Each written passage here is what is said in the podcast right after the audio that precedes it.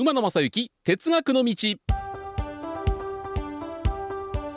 皆さんこんにちは。NBS アナウンサー馬野正幸です。あっという間に2022年も半分経過。ということで早いですね。もう年明け早々どんな話をしたかっていうのもあんまりよく覚えてないんですけども。まあまああ本当鉄道って四季折々いろんな顔を見せるなというふうに思いますね。あのコロナの状況もちょっとこう変わってきてまあ一時期2年ぐらい前ですかね、えーいわゆる行楽に出かけるという方がほとんどいなくなってしまったんで、えーそれに関わる臨時列車はもちろん定期運転の特急などもこう間引きされて、えー非常になんか時刻表が寂しい感じになってきたんですけども、まあ、あの感染者数っていうのはそんなにこう下げ下がってない下げ止まり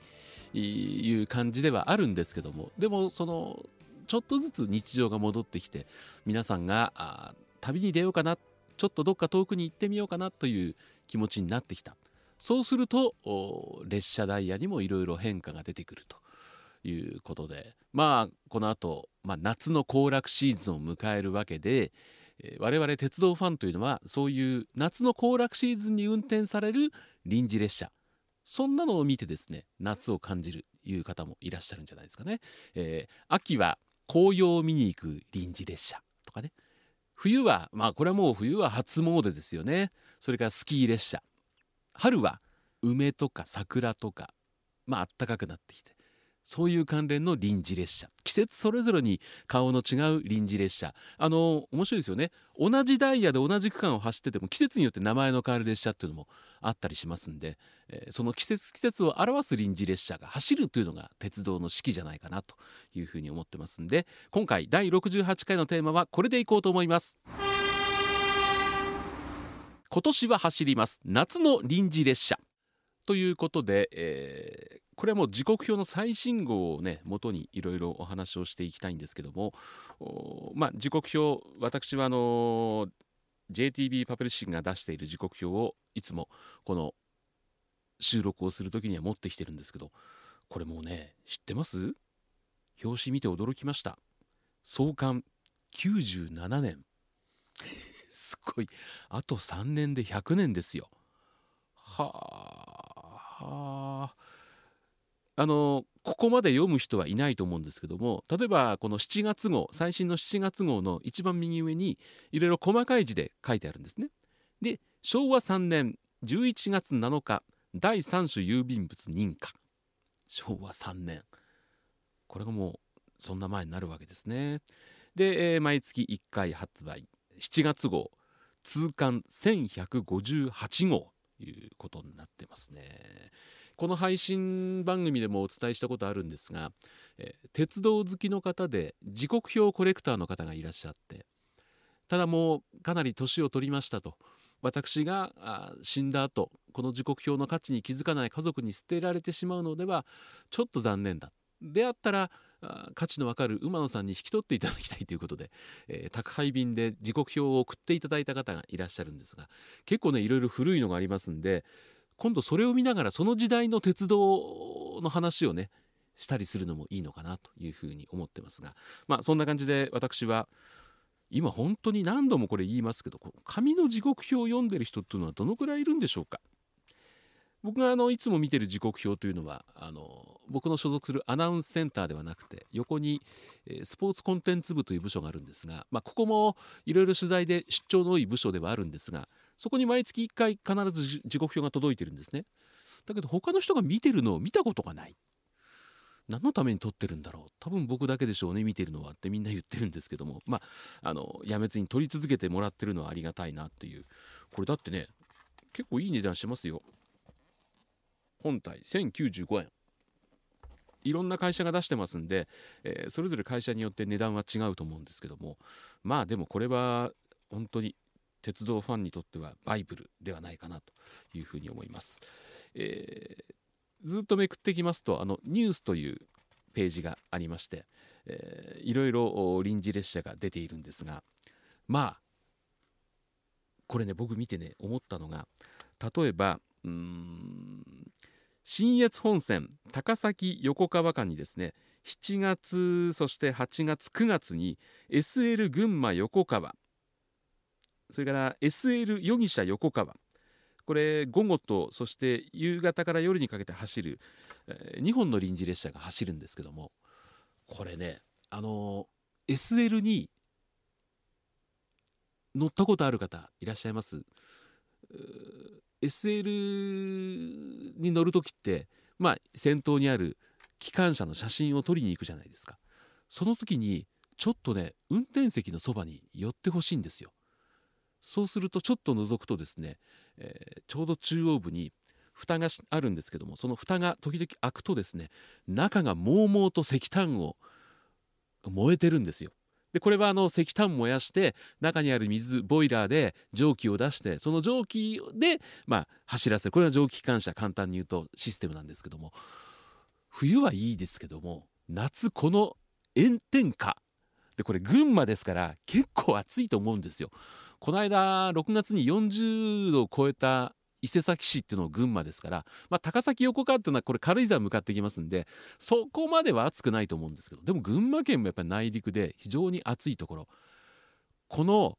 ただでさえ暑い気温が35度猛暑日となろうかという日にですよ。あの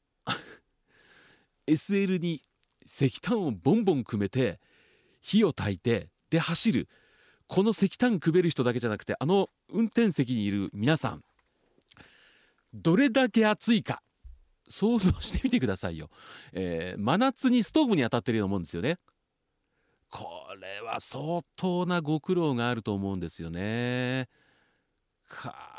一度そういう方にもお話を伺ってみたいなとは思ってるんですけどもなかなかその関西身近なとこで SL あの京都鉄道博物館のところに SL スチーム号というのが走ってますんでちょっと夏の暑い時期に一回行ってですね機関士の方にお話を伺ってこようかなとは思ってるんですけども今どういう状況で皆さん聞いてるか分かりませんけどもこのもう表現悪いですけどクソ暑い中でガンガン火を焚いてる横で作業をする。例えば横川高崎間って1時間です。ただこの乗務の間だけじゃなくて当然、えー、運転する前から石炭をくべて火を焚いてっていうことをやりますから1時間だけじゃないんですよね。相当なご苦労があると思うんですね。それから同じこれ栃木県になりますけども東武鉄道も SL 大樹というのをねこれ運転してますよね。これ1日何往復かあるんですけどもこれはですね、えー、朝走って9時台10時台13時台それから14時台というこれまあ日中数回運転してますんでこれまた暑い中で7月8月9月あ東部の方ね7月までの予定しかこれ時刻表には出てないんですけどもこれは大変ですよ。逆に冬は暖かくていいのかなって思うんですけども夏はこれは大変です本当にこの SL の乗務員の方の夏のご苦労ぜひですね、えー、この夏の間に私も行って実際に体験してっていうのは実は何年前かな当時の「ちちんぷいぷい」の取材で、まあ、絶景を旅するっていうのがあって大井川鉄道へ行ったんですよ。で大井川鉄道というと SL ですよね。で7月に行ったんです。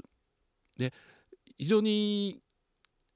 サービス精神がありますんで、えー、ホームで写真を撮ってるとどうぞ中に入ってくださいって当時は今分かりませんけども中に入れさせてくれたんですよ中に入った時のあのもわっという感じが僕忘れられなくてで SL の夏の運転のご苦労をぜひ聞いてみたいなと思いましたんでまたこの7月8月の間にですねちょっと京都の鉄道博物館行ってみてその辺の取材ができればなというふうに思っています。いろいろリゾート列車いっぱい走ってます。リゾート富士山っていうのもね関東地方走ってます。高崎を出まして大宮を経由して河口湖に向かう。これ途中あの武蔵野線を通って中央線の方に行ってという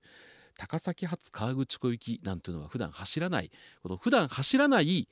区間の臨時列車ってえ普段通らない路線を通ったりするんですよね。どっかの連絡線とか。営業列車は普段走らない。これもね、えー、季節ごとの臨時列車のお楽しみかなというふうに思うんですけども。こうやって、えー、夏の臨時列車のページを見ていくとですね関東の次高山線に1つあった後四国まで行っちゃうんですよ。関西に実は夏のリゾートと列車ってあまり走ってないんですね。なんかもっといろいろ走らせることはできないかなという夢のこんな区間走ったら面白いのにっていう。まあでも関西はいろいろそうですよね、えー、京都から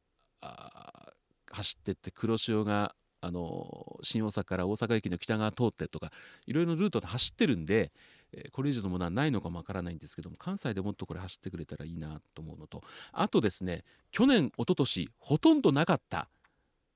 臨時列車が走ってます。これ何かというと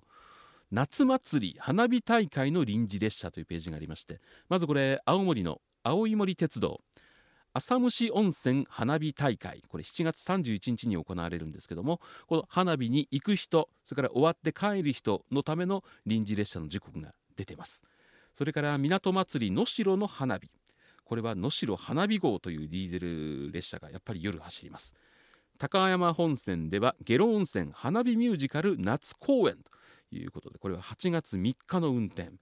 えー、花火の臨時列車は関西にもありました。まず山陰本線を走るのは7月17日浜坂ふるさと号というのが夕方豊岡から浜坂へ。そして、えー、逆花火が終わった後は浜坂から豊岡へ走るのが7月17日。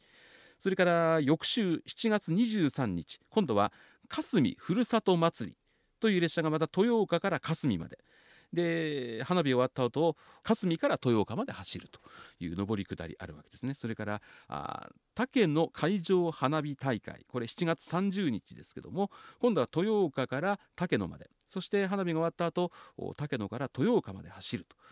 いう臨時列車があるんですね。それからこれ新潟の方行くと信越本線の辺りっていうのは祇園柏崎祭り海の大花火大会上越祭り大花火大会の臨時列車も走ります、えー、それから中部地方行きますと愛知環状鉄道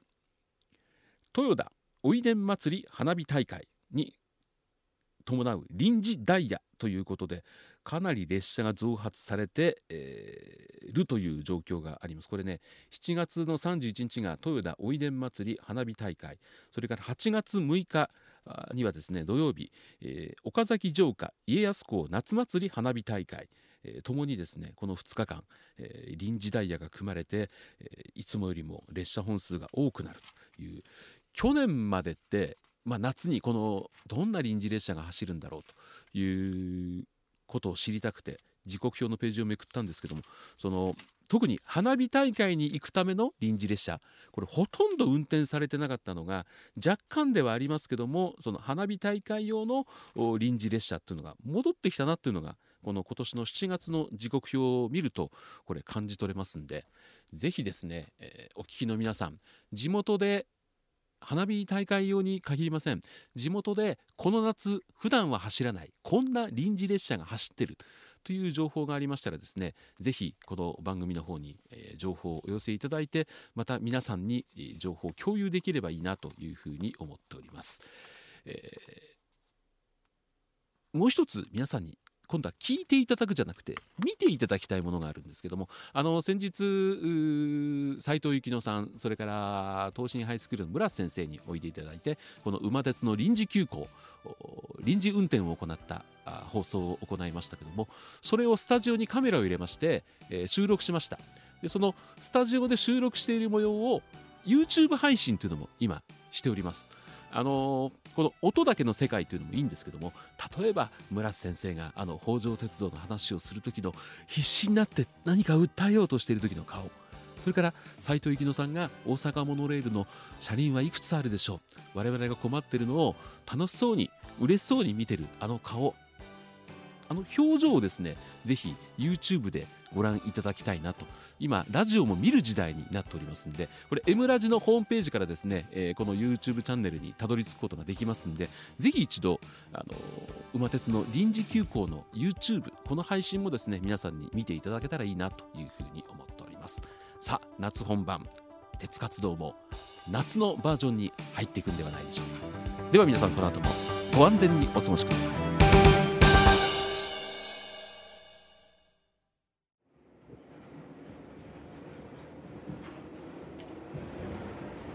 皆様本日は馬鉄にご乗車いただきまして誠にありがとうございます。次は終点茶屋町茶屋町でございます。どなた様もお忘れ物なきようにご準備お願いいたします。馬鉄またのご乗車お待ちしております。